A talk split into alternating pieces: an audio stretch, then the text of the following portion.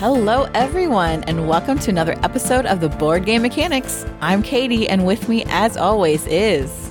Hey guys, what's going on? It is Jason. Well, it is almost summer. By the time you're hearing this, if you're listening in real time, I mean, I guess it's not real time, but as the episodes air, we are heading into Memorial Day weekend. So that's sort of the unofficial start of summer.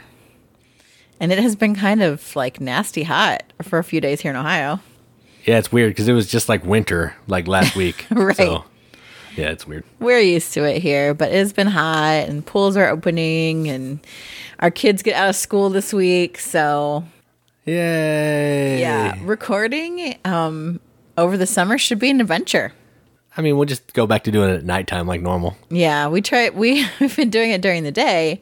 We've been doing a lot of things during the day while we're both working at home and our kids are at school.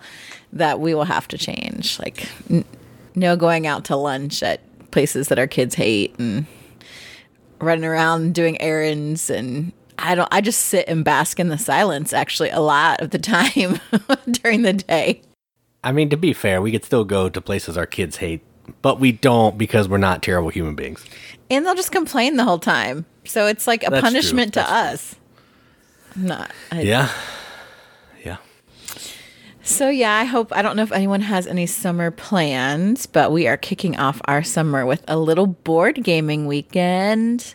So that should be fun. I'm sure you'll hear about a lot of the games played next week, but today's episode is kind of gearing up for summer in general.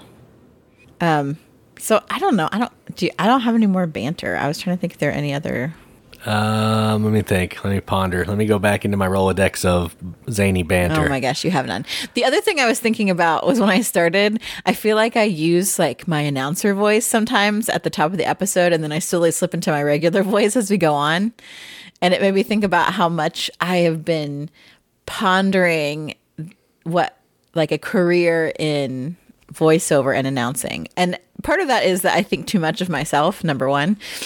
Um, but number two, the other part is watching too many like A and E WWE legends biographies where I listen to the announcers and think, man, wouldn't that be a really cool job? Like, I think I could do that. I think I could do voiceover. Or like color commentary. Like we watch we've been watching a lot of baseball games and I just think it would be fun just to like chat about sports. I mean, maybe that's everyone's like dream job. I don't know. Just mine. It's not. It's not my dream job. So no, I don't want to do that. Why not? Don't you think it would be fun to just like To talk for three hours? Yeah. No, that is nothing. Sounds fun about that. And to be fair, that's kind of what I do for a living. when I teach, I am talking for like sometimes 3 hours. Usually it's more closer to like it's closer to like 2 hours, but Yeah. After about an hour of recording the podcast, I'm good. I'm done. I mean, yeah. I guess it's that says a lot about my personality that I would just talk for hours on it. All right. Well, speaking of talking for hours, let's get this hour talk started, and I will start talking about news. That was a pretty good segue. Yeah. That was a good segue. Yeah, don't don't keep doing that. That'll then people will expect it. It just becomes an ordeal. I just have to think things out and plan ahead, and then everything becomes produced, and it's like, you know, we're getting paid or something, and no. It's like we're in the Tantrum House or Man versus Meeple or something. And then, In the background, you can probably hear a cat playing with one of our kids' toys, so that like brings the factor down pretty good. hope she doesn't ruin it because our youngest will be real ticked. She's playing with that fuzzy pink thing. oh yeah, she, nah, it'll be fine. It should be fine. She's beating it around. All right. So for news, the first uh, game I want to talk about is a little different, and I want to talk about it just because of its uniqueness. I don't know that. I mean, it's not something I would play, but yet it's still a really good idea. Like it, it's a good idea, and this, especially talking about our kids. Um, being home from school. It is called Seek Out, a nature adventure game. And what this game is is it's a series of cards basically. And they have different kind of objectives. It's like a scavenger hunt where you have one person who I forget what they're called. They're the holder, the I, I'm doing a I'm doing a makeup job right away with this. We'll just call them the Nature Boy. They stop. The keeper tying that in to your up top thing. the keeper of the cards. Bowie does not tie into Well, and actually, he's not the Ric one. that- Flair is the Nature Boy. Come on. Oh, that one. Okay. Woo! Okay, so the keeper of the cards is the actual name. So they hold on to these cards, and other people are seekers. And so each of the cards has different things to seek, like um, seek out something older than you. So they can be really kind of vague, or something stronger than you. Or they can get more specific, like seek out a bird song, seek out um, water on a plant, seek out a feather. And so it's just cards that, you know, tell you, and they've also got, you know, really interesting like ways to get a little bit deeper. So like one may say seek out a water puddle and then it says dig in, look around and try to figure out where the water came from and how it got to the puddle. And then there's even another thing that says dig deeper. Puddles are often full of plant animal life. Can you find at least one plant and one animal in the puddle? So you can do all different levels with this, but it's the idea is that it gets kids specifically, but I mean this is something that we could do with our kids to get them out in nature instead of sitting in front of a screen, going out and looking for things, um, and even thinking about nature in different ways, like seek out something stronger than you, seek out evidence of water. So it's kind of pushing the boundaries of what they know and understand about nature, and then also gives them, you know, kind of a game to do. We like to go out for walks with our kids. Um, and you know i try to point out things like oh look at that. Or sometimes we'll see you know we saw a snapping turtle once. We saw a deer once. Um, you know we look at different plants. You know i talked to them about irises. My youngest that's her middle name. So we looked at all the yards that we could find that had irises growing in them right now. Um, so this is kind of another uh, way to encourage that with your kids or even them go out themselves. I mean it's as long as they can read but there's also pictures that you they could kind of if you have a pre-reader the pictures can kind of help you know point towards what they're looking for. Because they they are fairly dis- like the pictures do suit what the item is on the card. Um, even something on vacation if you're exploring a new place like this seems like a really neat way to kind of get kids involved. So that's seek out a nature adventure card game. There are five days left in the Kickstarter if that's something that interests you, and it's just 20 bucks. So, I mean, this is something that you could make up on your own, but for only 20 bucks, you get this nice little pouch they come in. You got these nice laminate cards that go into, um, you know, some fun facts and some different ways to look at things. Like, it just seemed like a, a cool, different thing, um, especially thinking about now that our kids are getting out of school. Yeah, I actually think this is a cool idea. Yeah, it's just basically a scavenger hunt, but it gives you some. The cards look don't look bad. I'm looking at the pictures right now. It looks pretty good, and you know, for twenty bucks, it's not not a bad deal idea or deal really. Right. It also makes me think of like homeschools. we know we know a lot of people who homeschool, a lot of homeschoolers. I got so much to say about homeschool, so I'm not. Um, if you homeschool, more power to you, man, because I couldn't do it. But you can even uh, there's some added ideas and even the more in depth prompts on there to if you're working on you know physical science to have to talk about okay well what is different about maybe the water in this season versus another season or you know how did these things possibly come to be or you know there's all kinds of journal prompts and things and um you know making even experiments based off some of the things you find here or doing research papers because you know i'm thinking like an english person you can combine the science and writing here like if if you want to go for the more formal education as opposed to just doing something kind of for fun to keep their mi- their minds going. But i thought that was kind of neat. Seek out. Yeah, I think it's really cool. The next one is the opposite. I don't want to say the opposite, but it's a game that has been out for a long time. And actually, I have never played it, probably because It's co-op. it's co-op and it's like a attacking games like solely so that makes sense but i know a lot of people like this game and it's castle panic and out there in kickstarter castle panic has a deluxe edition and some people are chomping at the bit for that kind of thing So there's a couple different um, pledge levels and different things they have there. They've got um, like an upgraded like wooden bits version. They also have an upgraded um, 3D castle plastic pieces. They've got monster minis. There's new artwork. There's new components of high quality wood. Um, there's a new expansion, even. There's a play mat that you could add on. So you can go like all kinds of ways with this. Um, if you have Castle Panic, there is a wood edition that does not come um, with like the monster minis or the expansion components, but you get like the plastic castle pieces and then wooden monster tokens. And so that is $60. There's also another $60 pledge that is just the plastics only. So you get the plastic castle pieces, you get the monster minis. Um, but I think the true version of this Kickstarter, $90, you get the Castle Panic game with the plastic pieces, the wooden pieces. Um, it doesn't give you components for any of the expansions, but the basic game um, is there with all its extra little bits.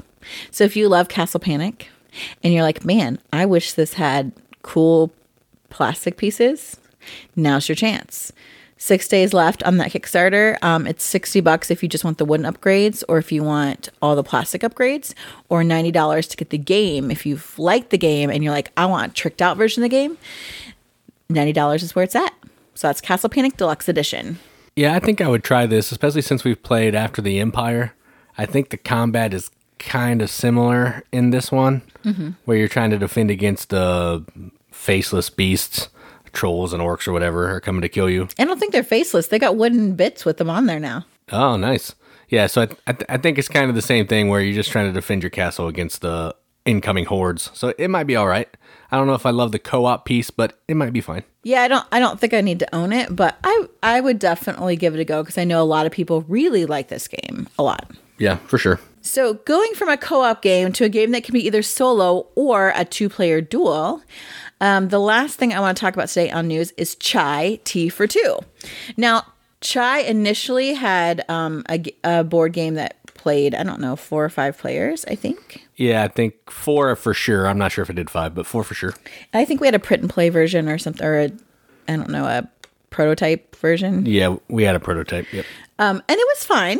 I, I I liked it because it is very, but it, it's very casual, almost too casual for me.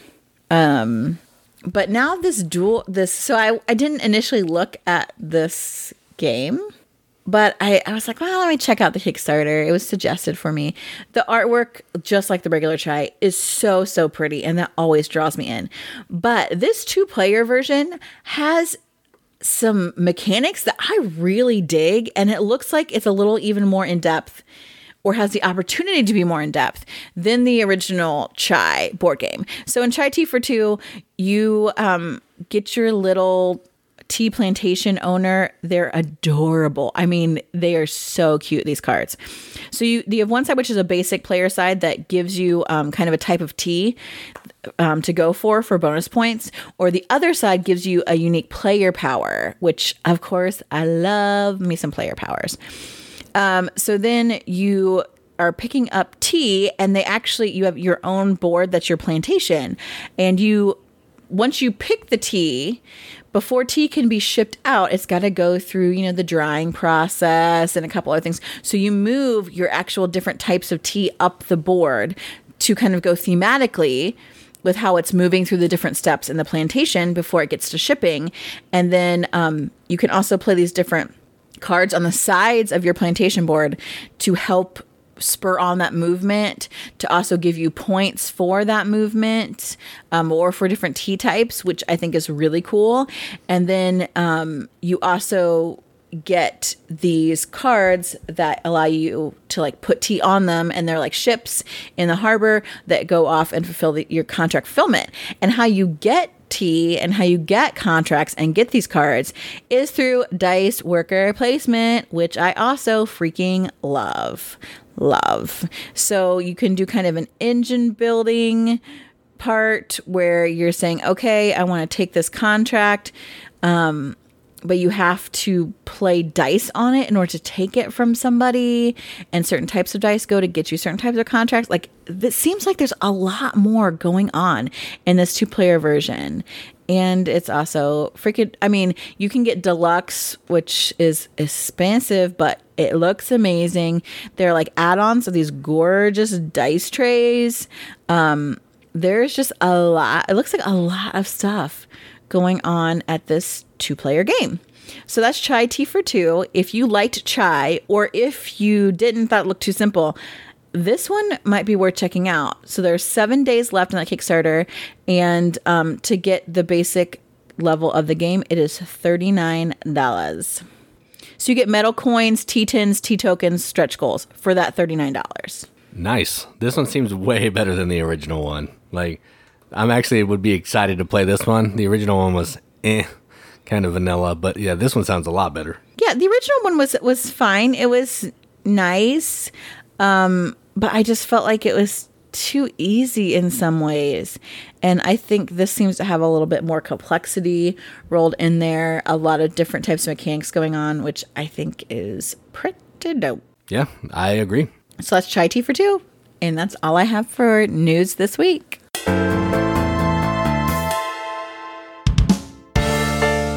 All right, so let's move in to some games that we played. We did get a chance to play some games. We have a standing weekly game night with our new hotness buddy and his wife. And we actually played not a lot of new hotness this time, but they were still quality games. And one of the first ones that we played is a Stefan Feld classic called Amerigo. So Amerigo is a game from Queen and Stefan Feld. It's in a big box. It has a cube tower and what you're basically doing in this is you are trying to you're dropping cubes into this tower. The colors that come out represent what actions you can do, and then the amount of the most color is the strength of that action that of the action that you pick you can take. And you're trying to move around this island. You're trying to build your trading houses on different islands so you can score points. You're trying to put polyomino tiles on the island to get resources. You're trying to get production tiles to multiply your resources. There's just a whole lot going on in true Stefan Feld fashion, but it's enjoyable. And It's not super difficult to teach. It's actually probably one of his easiest ones to teach because the actions really aren't that complicated. But it's a solid game, and I like it quite a bit. So this is your second time playing Amerigo, I think. Mm-hmm. What did you think about it this time? I actually really liked it. I I remember liking it the first time, and now that I played it once, and I was like, oh yeah, I do know this game. Um, I still really liked it. I mean, I won handily which I was close. You only beat me by three points. That's true. You were close. Thank you very much. The distance between first and last was rather large. Yeah, it was large. Yeah. Um, but I like it seemed more natural. Again, I kind of had ideas about what choices I wanted to make. Um, and there's still even in that there's still so much randomness and sometimes what comes out is you're like crap i don't really want that action but uh, I got to make the best of it. So that kind of cho- forces you to choose different actions than you might not have chosen before. I just really like this game, which I think is weird because I feel it's polyominoes. It's polyominoes, number one, which always do kind of did give me some pause. Um, the other issue is that I feel like there's a pretty clear path to victory. Yeah, maybe, maybe. If you're not exploring the island, you're probably not going to get a bunch of points. That's probably true. I mean, yeah, like, well, for me, I think it's buying the generic tiles. Oh yeah, yeah, because they give you more points. That's true. Yes, if you don't That's seek true. out, because I honestly didn't explore that many places, but um, I ha- I the ones I did, or maybe I just closed out a bunch of small islands and I explored them by myself, and I I used all generic tiles. I just got a bunch of points that way, and that set me up i think for the end. Although i don't feel like you played quite that same way so maybe maybe i'm wrong. Yeah i i well i was able to get two of the new the neutral tiles. So i was using a lot of neutral tiles as well. Mm, so yeah. i think that it, it could be the main strategy but i'm not 100% sure that that's the only way you can win. I don't know. That's just the way i happened to play this time and you kind of did too. But i'm not 100% sure if that's that's the fact or not. I feel like that's the way I played last time too, but I don't remember. Yeah, I don't. I couldn't tell you what I did last time. I probably lost again. So I, yeah, I don't know. It seemed like I played that way last time and I won, but I'm not sure because we played with Brandon and you never know. That's true. That is true. But yeah, I liked it. I, I really like this one. I think it's good. I'd like to put it in a regular rotation. And it appears that I like Felds because I can he's amazing. I can actually name three Felds right now, which is surprising. Do it. Amerigo, Merlin, Bonfire. Nice. Yeah. Good job. I don't know anymore. I don't know any others right now beyond that, but I feel proud that I know those three are Feld. Actually, I probably wouldn't know this is a Feld if you hadn't said it at the top of the segment. Oh, yeah. It, it doesn't really feel like a Feld to me that much, but it is a good game though, nonetheless. yeah, I just know that Berlin's my favorite Feld because that's been drilled into my head, and then the fact that um, we just have wrestled through Bonfire a couple times, and it reminds me a little bit of Merlin. Mm-hmm. Did he Yeah, do? it feels like a Feld. Did he do Aquasphere? He does do Aquasphere. Because I remember you Yeah. saying that some of some of Bonfire reminds you of Aquasphere. Look at me go! I'm going to figure out some publishers and designers after all. Good job. Yeah, I'm impressed. Yeah, I liked it. All right, so the next game we played, also not a new hotness game, uh, and it is a game about Batman, and it is called the Batman Gotham City Strategy Game. It's a really dumb title. Like, Gotham City. Yeah, it's like the least thematic, thought out. Period. It's awful. right? Because you're playing as a in this game, you're playing as one of the villains. There's Killer Croc, Penguin, Joker, and Two Face. Why there's no Catwoman, Or Poison Or- Ivy. Poison Ivy? I have no idea. But Ridiculous. Harley Quinn. Come on. Yes, but what you're basically doing in this is you are trying to control different blocks of Gotham City or different territories. I'm not sure what they actually call them. Maybe it's blocks. You're doing that by putting out threat tokens, which is basically like, you know, your influence in the area. You're also trying to get some of your minions out there or henchmen, I think. And then you're also can put your main character out on the board. And if your main character is out in the block, you automatically control the area because, you know, no one wants to fight with one of the bad guys. So what you're trying to do is you're trying to complete these objective cards. You're going to play a card on your turn. You're trying to score points um, so you can up your level of your character. You need to get so much money. You need to get intel. You need to control a certain amount of the blocks. You're trying to be the first person to level up to level 10. But while you're doing that, people are going to be moving Batman around. You could even move Batman around. And he's going to come into the blocks and start slapping the villains around and making you lose threat, making your minions run away, all that type of thing. So it feels similar to like the Godfather in some aspects with the area control, but the way the card play works is actually kind of interesting. I like that because you, you're going to play a card, and on the top of the card, it's going to give the controller of a certain area the benefit of that area. it Could be intel, could be money, um, one of those things. And then the bottom part of the card, you can decide to use that for yourself, or you can discard it to put out more threat or take two of the resources. So it's multi-use cards. You have some decisions when you're playing the card. You're not just blindly playing the card and whatever happens happens, which I kind of enjoy. And this is a Paolo Mori game, which I feel like he's all over the place with Dogs of War, Libertalia, Ethnos. He's kind of everywhere. And yeah, so I did enjoy this. It was mean ish for once area control. And it may have gone on a little bit longer than I would have hoped for, but it was a fun game. So, what did you think of Batman Gotham City strategy game? Well, I mean, I like I like Batman, but first I was pissed off by the fact they didn't have any female villains, and they went the villains they picked like okay, Penguin, Joker, um, even Two Face. I get it, pretty solid standard villain fare. Killer Croc, come on. Yeah, that that was like a a, a low. that was a weird choice. I felt like that was a slap in my feminist face. Catwoman is a like I think she's a better villain than most of the other ones anyway. oh, I agree. Yeah, I agree. part of it is because she is a woman and Batman is so hung up on her that he acts like a moron. But that's a Yeah. whole that's a whole nother story. He's not quite thinking with his head all the time there. Nope, nope. Not at all. Batsuit not helping things to work out. Uh so Catwoman would have been great. Even Harley Quinn because you have the Joker, um, or Poison Ivy for crying out loud. But Killer Croc. Um, so once I got over that, because I played Two Face, because I also I, I'm kind of a fan of Two Face.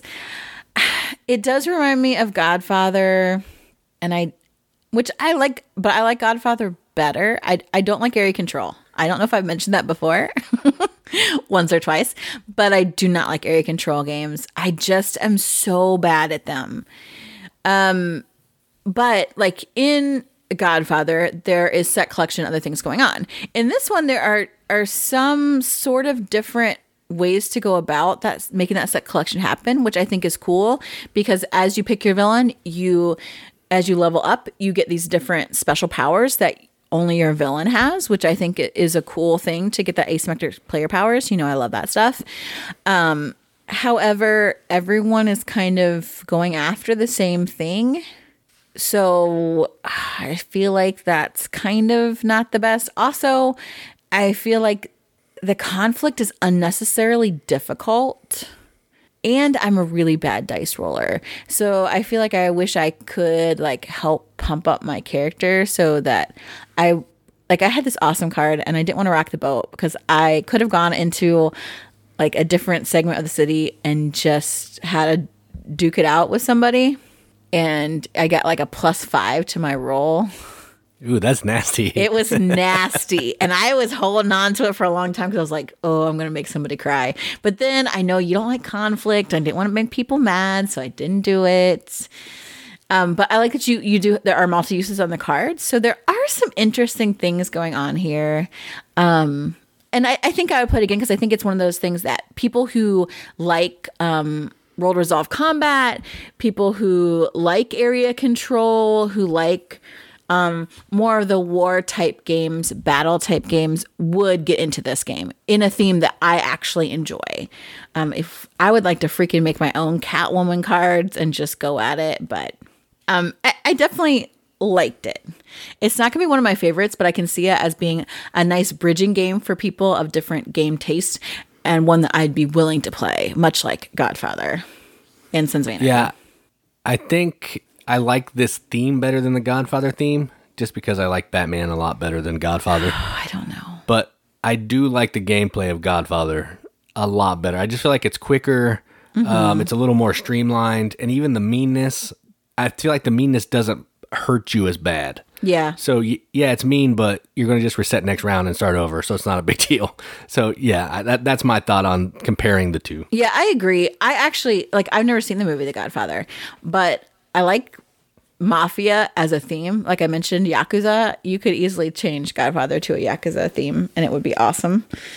Um and and so yeah, that's that's hard with this one because it is. I would say Godfather is more streamlined, but I think in some ways it's a little more gamery because of some of the different things that you're working on and doing and the way the cards function. So, I mean, it's it's not bad. Yeah, yeah. I mean, if you like Godfather, chances are you'd probably like this one. If you like Area Control, you're probably going to like this one as well because it's good. Yeah. All right, and then the last game we played, just me and you played, and this is a Dr. Finn game that's going to be hitting Kickstarter, I think, next month, and it is called The Feds. Is this a two player So- only? No, you can play oh, four. Okay. So what you're going to do in this is you are taking on the role of like a federal agency of some kind. They have different pictures. They don't really have names, but all the colors are different characters. And what you're trying to do is you're trying to go to these locations and do busts so you can arrest the criminals and confiscate their drugs or their contraband, whatever they happen to be selling at the time. They're called crates in the game, so it could be anything. Um, so the way you're doing that is on your turn, you're going to play a card.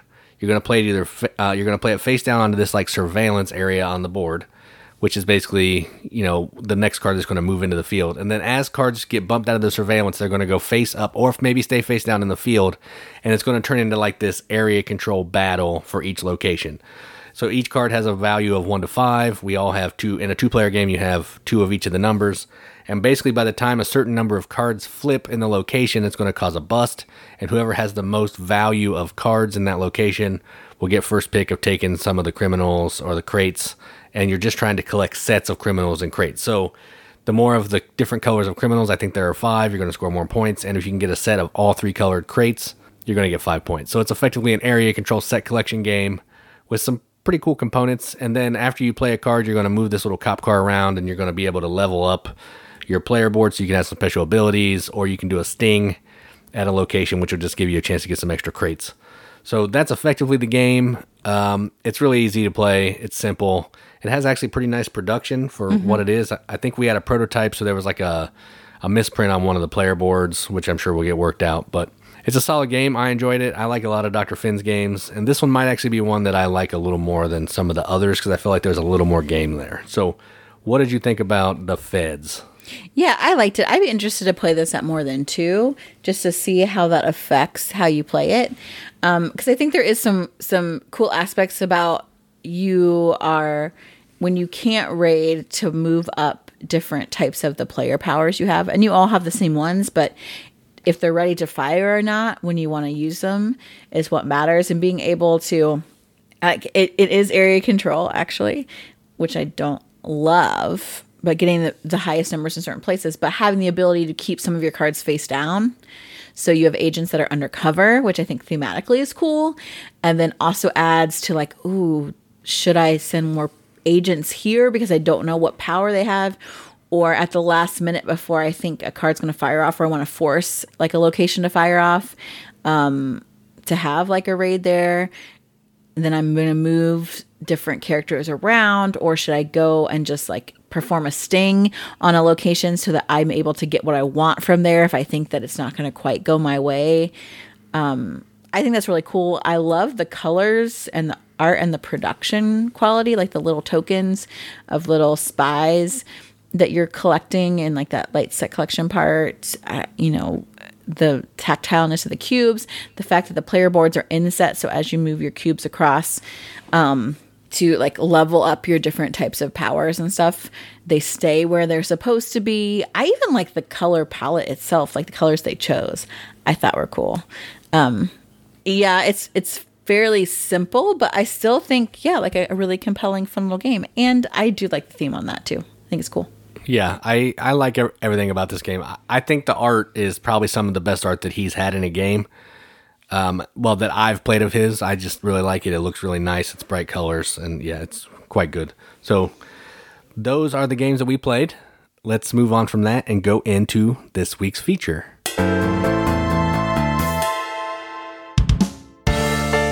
So, like I mentioned up at the top of the episode, um, summer is unofficially starting, which means you might be going on a vacation. And even for us, we are getting ready to do like a little Memorial Day weekend kind of light gaming con with some friends of ours close to here. And so I thought, what a when I'm making my list, because as disorganized of a person as I am, um, I like to make lists anytime I have to pack. It just helps me sort all the jumble of stuff in my brain from the other jumbles of stuff in my brain and put it into categories. So I made a list of the games I want to take. And so I've been thinking about suitcase savvy games, is how I've dubbed it. Games that I'm not just talking are small in size, but yes, in some ways, they're contained in a fairly small box. Um, I was looking at our collection, and I'm not going to haul a bunch of Jason's Shop Goodwill finds just because they're in those big, huge old Milton Bradley um, long boxes that are falling apart um, and that smell musty. And so that's that's not really the aesthetic I'm looking for. Something That smell is not must, it's fun. It smells like fun. aged fun, a vintage wine of fun smell.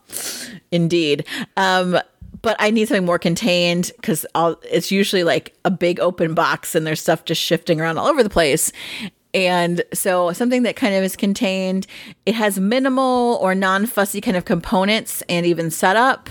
Um, games that maybe get more types of people involved because when you're going on vacation, um, you know, you never know if you're you're going to have kids that come with you. You could have, you know, older parents, grandparents, people who've never played games that are like, "Oh yeah, we're vacation. Let's uh, play a game. You know, drink a bottle of wine, whatever." I don't mean like per individual, um, but you know, different people that don't normally play games. And I try to think of ones also that, as far as when you put the game out, its footprint, something that could fit on like a picnic table, regular size. We're not bringing out all the deluxe edition kind of stuff because, well, we're going to lose the components. We're going to not have a table big enough. So that's what I mean by suitcase savvy type games.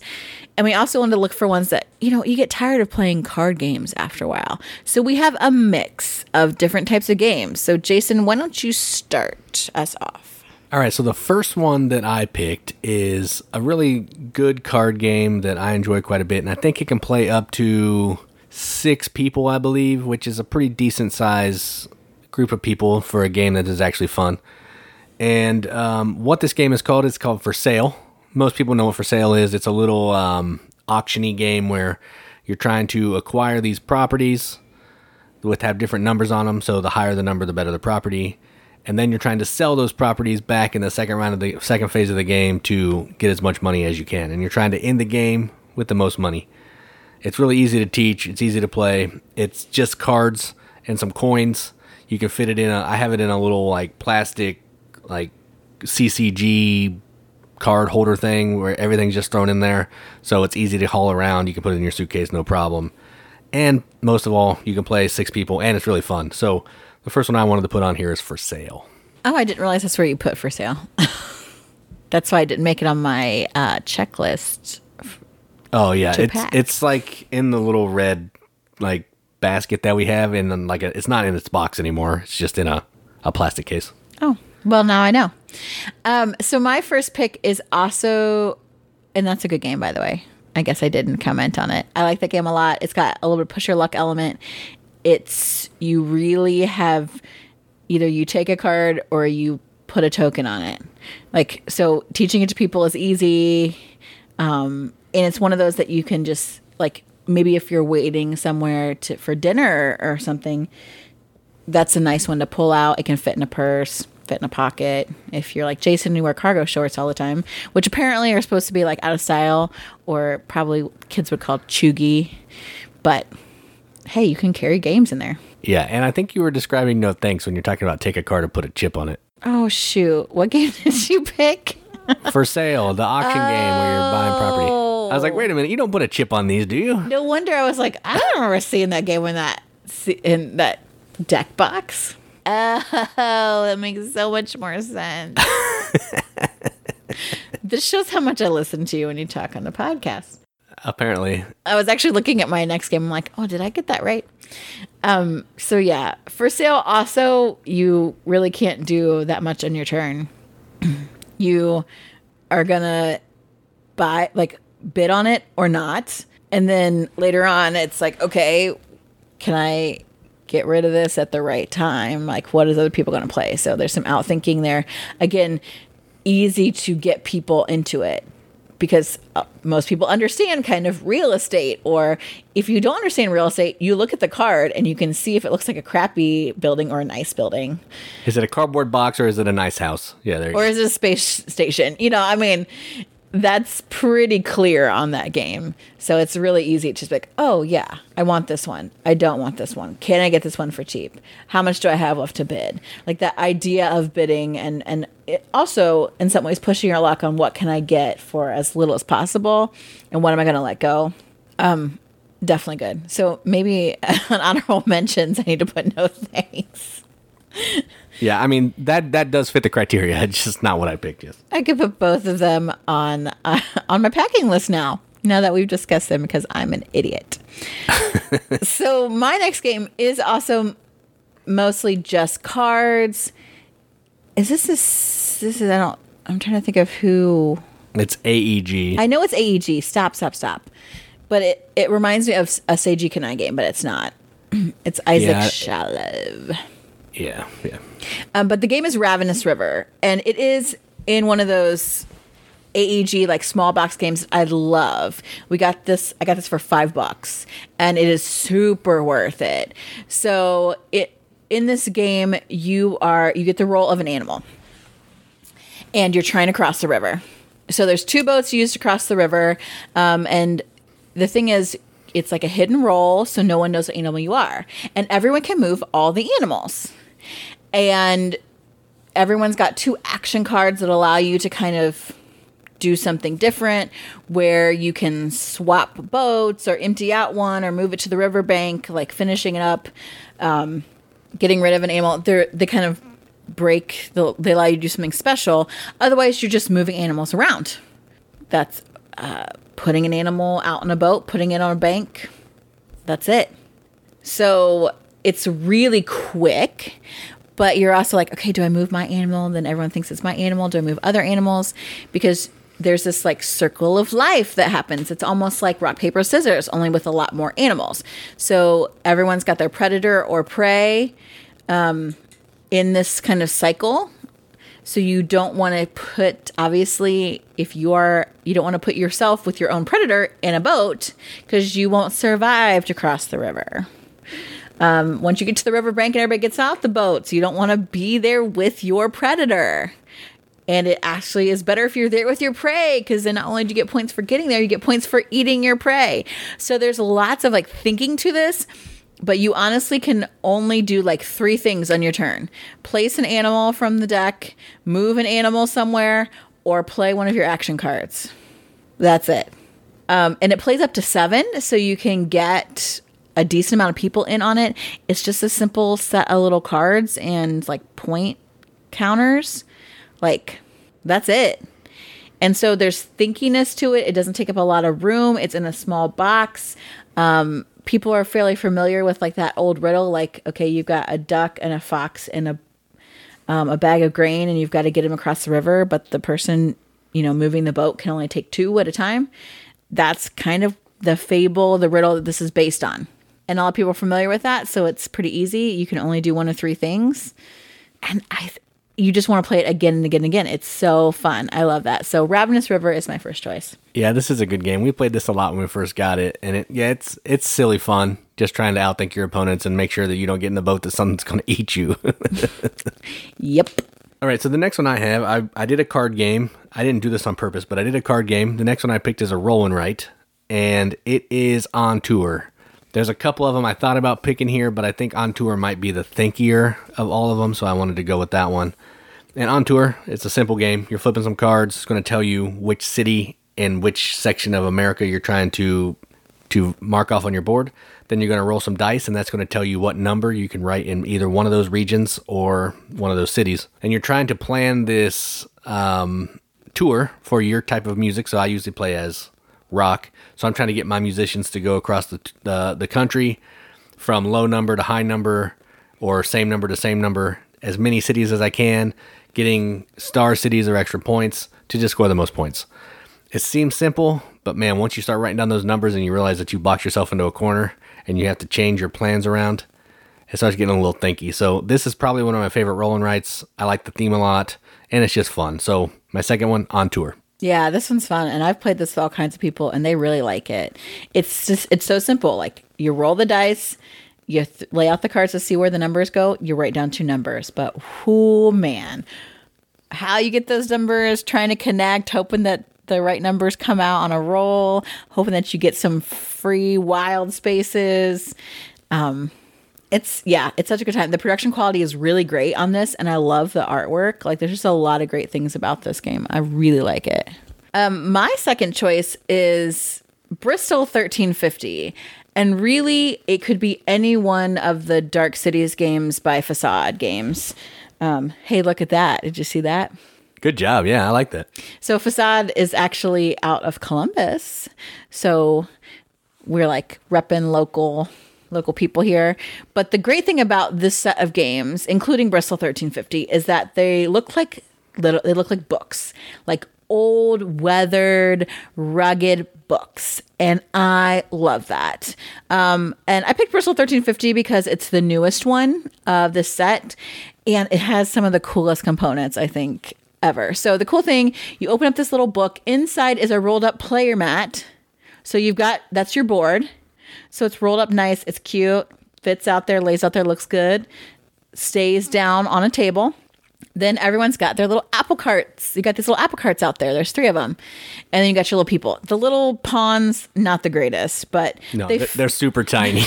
but they do tiny. fit in the cool carts. Um, the carts are metal, I believe. Yeah. They are metal. Yep. Um, so then you're playing cards to try and keep yourself from getting the plague and try to get the apple cart that you're in out of Bristol before you get the plague, or that someone in your cart gets the plague and gives it to you. Um, it's a pretty simple game. They play. I was. I can't remember how many players this plays up to. I know I think they can usually go to 10. some of the other ones play really big numbers. Um, and I didn't know if Bristol 1350 is the same. Uh, up to nine. So nine players, that gets a lot of people in there. Again, also really simple turns. You can't do a whole ton.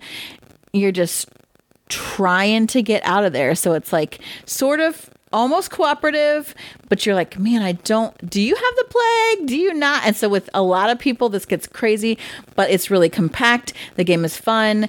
Um, if you don't care about apple carts getting out of Bristol, not getting the plague, um, Tortuga 1667 is really good. Um, where again, you're not sure which um, flag or country the people that you're playing with are supporting, but you want to get the treasure off of the island. You want to be the captain of the boat. You can perform mutinies. You can maroon people, which is really cool. Um, Salem 1697 is another good one where it's like, ooh, who's a witch? Who's not a witch? Who are we going to burn at the stake? I don't know if that's literally in there, but you are trying to like it's a witch trial, which I think is great. Um, the one I like the least is um, Deadwood 18 man i can't remember the date on that one i remember the other ones and i was so proud of myself oh deadwood 1876 oh salem 1692 maybe i said Deadwood is- 1697. Deadwood is definitely the weakest of all four of them for sure. I, I like me a good western theme but that one's a little more convoluted than the other ones but Yeah, I agree. they just pack really well. The player mat is rolled up inside there. It's cards and little components. You can play a lot of people. Um, gameplay is is pretty simple. It's just those are just a good series of games. So Bristol 1350 is my second choice. Yeah, I, I mean, I like all of these. I would play Deadwood too if someone wanted to, but yeah, Bris- Bristol and Tortuga are probably my two favorites of the set. They're really good. All right, and the last game I want to talk about is, uh, we'll say worker placement game. So it's a little bit more of a board game. So I had a card, I had a roll and write. Now we're going to move into board game territory, and this game is called Parks. And the reason I picked this game is because we've used it in this setting. We've taken it to camp. We've played it, played it on little tables. It can fit just fine, and it works. And it also has the cool little um, component trays, the game trays, that all the components sit in, so you don't have to worry about them getting lost when you're dumping them out on the table. So there's yes, there's a lot of components, but they're all contained pretty nicely in the box. This game is awesome. It's a you can call it worker placement, but it's effectively you're moving your hiker to different sections of the trail, trying to collect different resources so you can go visit parks using those resources, which basically means you're fulfilling the contract by spending the goods to score some points. Uh, it has amazing art, amazing production. The theme is pretty solid. The expansion adds a little bit to the game, not enough to like make it go from if you don't like it to liking it, but it just gives you a little more stuff to go with. So, Parks, great game, fits this criteria perfectly. And if you're going on a camping trip, playing a game about visiting parks while you're camping seems pretty cool to me. So, third one for me, Parks. Yeah, and this one by Keymaster, check that out. Um, Is another one of their really well done. The production quality is great. The art is beautiful, and that's something that I think really pulls people in, pulls non gamers in. We've had a lot of success with people really latching onto this game because of the way it looks. And set collection is a pretty easy concept to teach people. And so they're seeing those like, oh, okay, if I want this park, I need to collect these resources. Um, and the resources are cool and pretty. Um, we have the play mat for this, which is nice. It does not fit in the box like Bristol, but it's also not large. So again, makes it really easy to set this up and play it. And people really are, are drawn to it, even if they're not gamers. And so this this checks a ton of boxes for me for sure. My last one is also a game that has been kind of a tried and true as far as taking it places and getting people to join in, and that is the old standby Century Spice Road. Um, we have the player mat for this also, which does not fit in there, but it's nice to have. We, we do have that, don't we? Or no? Um, I, I don't think we do. Chris has it, Aw, but we do not. dang it. I thought we did. Dreaming. Like, I'm going to pay for that. Come I, on. well, that's why I thought I was real surprised, but I thought maybe it was like a special at a convention, and sometimes you do crazy things. Sometimes, but not in this case. Not in this case, but standard in the production of Century Spice Road are these really lovely large size t- like tarot size cards which are easy for people to hold manipulate they like that um, it comes with the little bowls that hold the cubes that you use um, for your resources. And it comes with metal freaking coins which are awesome. Um, and so all of those production things coming right out of the box and and and not a ton of things to keep track of. Also it holds down well. It doesn't take a huge um, footprint up on the table. So yeah we played this on small card tables. We played it on picnic tables. Um, you've got your your little bits contained in the bowls or on top of the cards so they're not falling down on the ground. Um, and it's a game that people really like. The colors are pretty. They see it. They gravitate towards it. Um, it's simple like cube exchange and then um, getting a contract. And it just is one that people seem to catch on to really well early on. Um, we played this with a ton of non-gamers like just out of the woodwork. They're like oh what you playing? Yeah i'll try it i'll try it. Um, and one of my friends she's a, even that like this kind of started us to, to talk more again. I'd known her for years but we um, became better friends because she's like she sent me a message and said hey i bought that game for my family for christmas that we played at camp that you had it was so fun they really like it um, and now we you know we try and play more games just because century spice road kind of started it all and it hits a lot of those things the the containers the you know, kind of non fussy setup components. Um, lots of people seem to jump on it. It has like a small footprint. It's just and just genuinely a good game. So my last choice is Century Spice Road. Yeah, this is a great game. We play this an awful lot, and yeah, the bowls holding the cubes that makes it pretty nice because you don't have to worry about dumping them and losing them because they're in the bowl, which is pretty cool. So of course we've got a bunch of honorable mentions. Yeah, we. I mean, we probably have more honorable mentions than we have regular games, but we do. We roll. Yeah. okay, so our first set of honorable mentions are some that I wanted to put, but that I have put before, um, but I I couldn't, you know, let it go without saying them. Um, the first honorable mention is My Star. I love that game. Is that Seiji Kanai? Because it's another small. Uh, yeah, I know it's AEG. That's all I know. Box one I picked up from AEG for about five bucks or something, and I talk about this all the time. It is Seiji Kanai. Yeah, look at me go. Um, I talk about this one all the time because I feel like nobody knows about it. Um, I don't play it as much as I'd like because it's three players, and for some reason, people don't love it like I do, but they just don't know. They just don't know. Um, and it's just a small little box. It's cheap. There's some cheap ones out on Geek Market, man. Um, right now, it's Japanese themed. You've got geishas and multi use cards again, and even I think there's a little scoring pad inside the box. It's just yep. so good. It's so good. I love it. I love it. Um, another one that we personally have played, two player game, Holmes, Sherlock, and Mycroft. We bought this at our first Origins, and it is barely has anything to do with Sherlock and Mycroft, um, but just a set of cards. You're in, in basic set collection. So you're going around spending um, magnifying glasses to pick up cards to try and get the most points. And then you're using that by doing some worker placement, going to these different um, characters from the Sherlock Holmes universe, and either um, getting more cards or gaining more glass, like spy glasses or magnifying glasses to use. Um, but it's just a small game.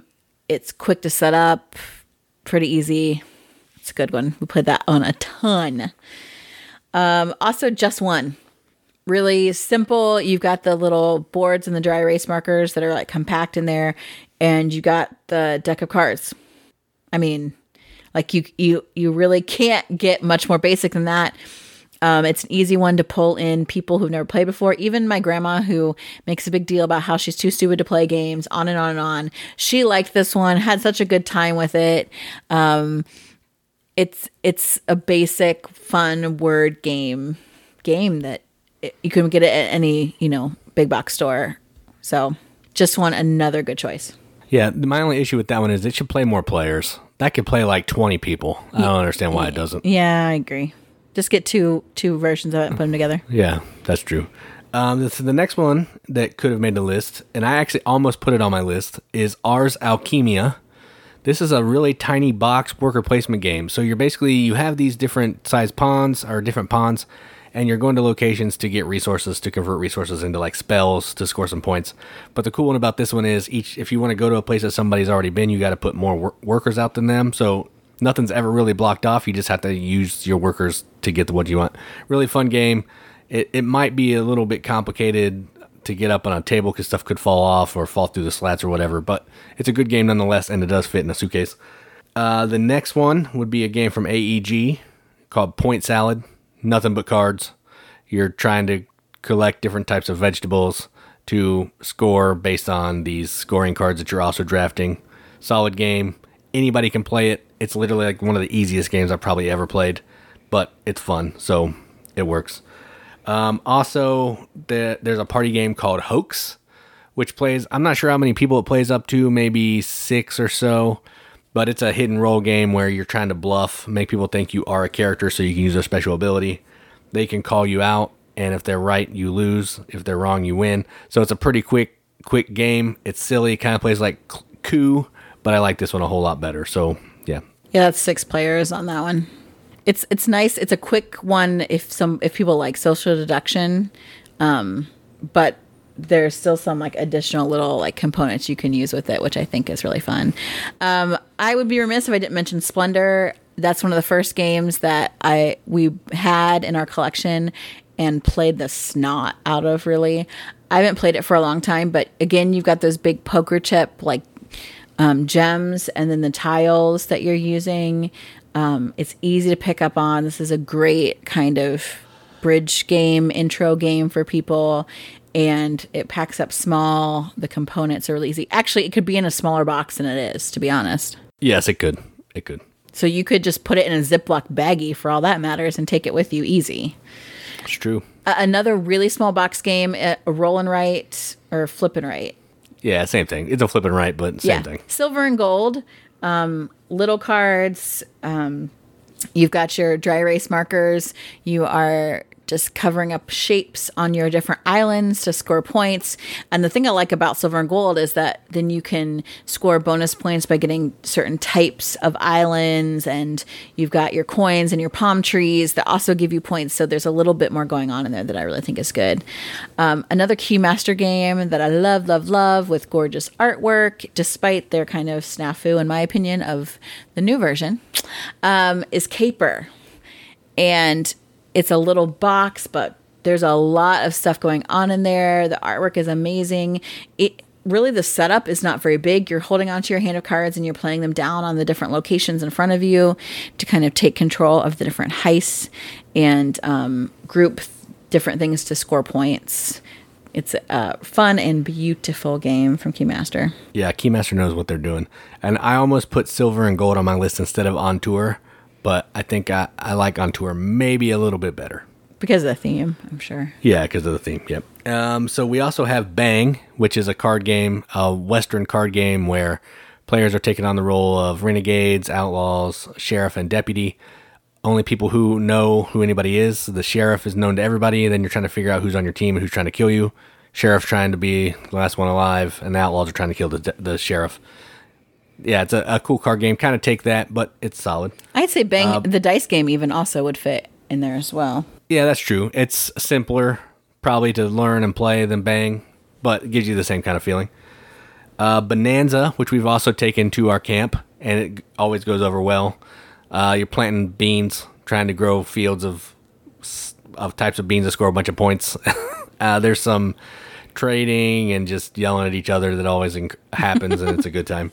Um, Ghost Blitz is also been taken to our camp, and it goes over well. Speed game where you're trying to recognize what's missing from the card or the exact item that's on the card that's flipped.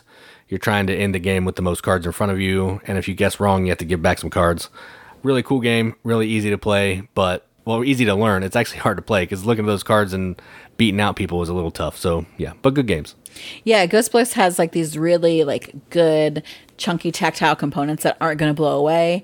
Um, and Bohnanza, like it just is cards. So you could stick again, stick that in Ziploc baggie and go. Like it's real quick, easy. The rules aren't enough that you need to have them on hand all the time because there's not a lot of specialty set up for it. Um, another card game that I really like if you're tired of playing just like regular euchre or whatever with a standard deck, Hagakure. Beautiful artwork, so cute. Um, because you know I'm a sucker for an Asian themed game, but if if if people know how to play um, euchre, it's a really easy teach for them and it's then a little more complex in the fact that oh, okay yeah there is a kind of trump suit which are the samurais but you don't always have to follow suit in some ways. And there's like a like a little dummy hand and you each have like these special powers um nobori tokens that you can use when you want to, if you want to.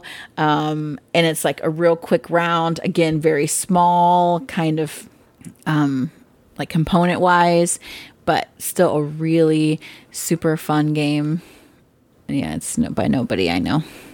I thought, yeah, that, that that game shouldn't be as good as it is. It's really good. But it's so good. Again, I already talked about no thanks because apparently I don't listen to Jason and know the difference between no thanks and for sale.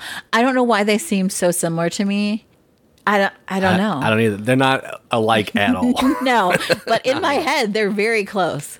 Um, like I said before, that's do I take this number of points or do I put a chip on it and say no thanks? And it's push your luck. It's um, golf scoring, trying to get the lowest points and seeing who gets stuck with what and how much you can get away with. Um, and then another social deduction game that we just recently acquired. The game is called Growl, good for big groups of people. If a lot of people are familiar with Werewolf, or I used to play the same version called Mafia, so maybe that's why I like mobster games. Um, growl is where you're trying not to be a werewolf, or if you are a, were- a werewolf, you're trying to make everyone else a werewolf. And you're passing around bites and wounds and charms and salves. Um, I'm also interested to play some of the expansions that we have on that. Um, but it's kind of a social deduction with a little bit of an extra twist there. But again, small little box, easy to kind of pack up and p- put out on a small table. Yep, I actually like. Uh, the more I play that one, the more I really like it. It's it's good. Yep. So those are our suitcase savvy games. Contain games, you know, non fussy components, able to draw in all types of people, fit on a little table. And I know that there are plenty we've missed. I felt like we, ha- I feel like we have a ton of these games because we're always carting games somewhere. um, and I guess that's what you do when you are like the board games dealer of your circle of friends. But I'm sure there's some we miss, and I'm always looking to acquire more of these type of games. So, what are your favorite suitcase savvy games? Tell us on Facebook, hashtag the riveted. That group is awesome and gets even more awesome as the days go on. Um, Instagram, the Twitters, and of course the YouTubes. Jason is always posting videos. Um, we're trying to do better about getting me in some of those videos. Um, maybe now that summer's here, I will do better. I can't promise anything, people. Um, but if you like those reviews, if you want to see something reviewed, if you want me to review something, definitely comment, like, subscribe, um, click on the little bell so it reminds you of when those things go up. Um, because we just love interacting with you guys and we love hearing about games, talking about games, playing games. Yeah, and in case you don't get the notification or you don't follow the board game rundown, you got to check out this week's episode because one of us may be on there and it's going to be me because they couldn't afford Katie. That's right. So I joined them via Zoom or Skype. I think it was Skype.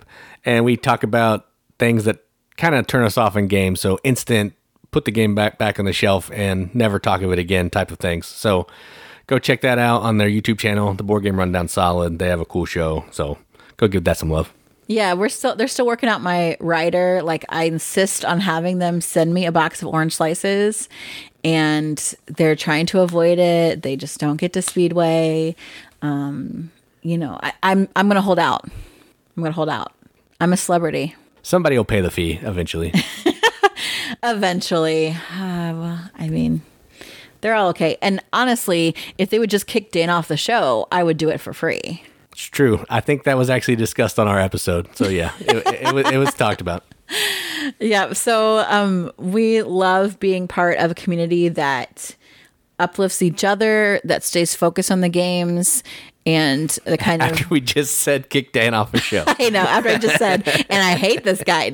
No, I don't. I don't. I just don't want to hear him talk. Um, otherwise, you know, it's fine. But we really we love board games, um, and I think that there's something that transcends any kind of political division, any kind of those icky hard, heavy stuff that we have to deal with in the world. Board games is a way to unite people. And we like to focus on the games themselves and not get caught up in the other crap. Yeah, we try. We do try. We do Some- try. Sometimes we get a little off off kilter, and Katie gets on her soapbox. It's me. I we, know. sti- we still try. We still- I own it. I own it. I even got, I got some in this this episode too. So no, it's fine. what can I say? It's all right. I'm annoying. That's how the people. That's all the comments say. Not all, just one. No, it's just the one I always come back to. I don't. I mean, I guess some people are saying nice things about me. Most people are nice. Most of the, our listeners are nice. That's There's true. occasionally some troll that shows up that doesn't understand it, and then you know they start making comments. But it's fine. Who cares? I really feel like I need an arch nemesis in my life, so I welcome it. I welcome the negative comments. I like to dwell on them and bring them up over and over again. It's kind of what I do. yeah, Oh, I think we've done enough damage for today. yeah, I agree. Let's wrap this up. Get some lunch. Sounds good. I've been Katie. And I'm Jason. Keep gaming, everybody. Keep gaming.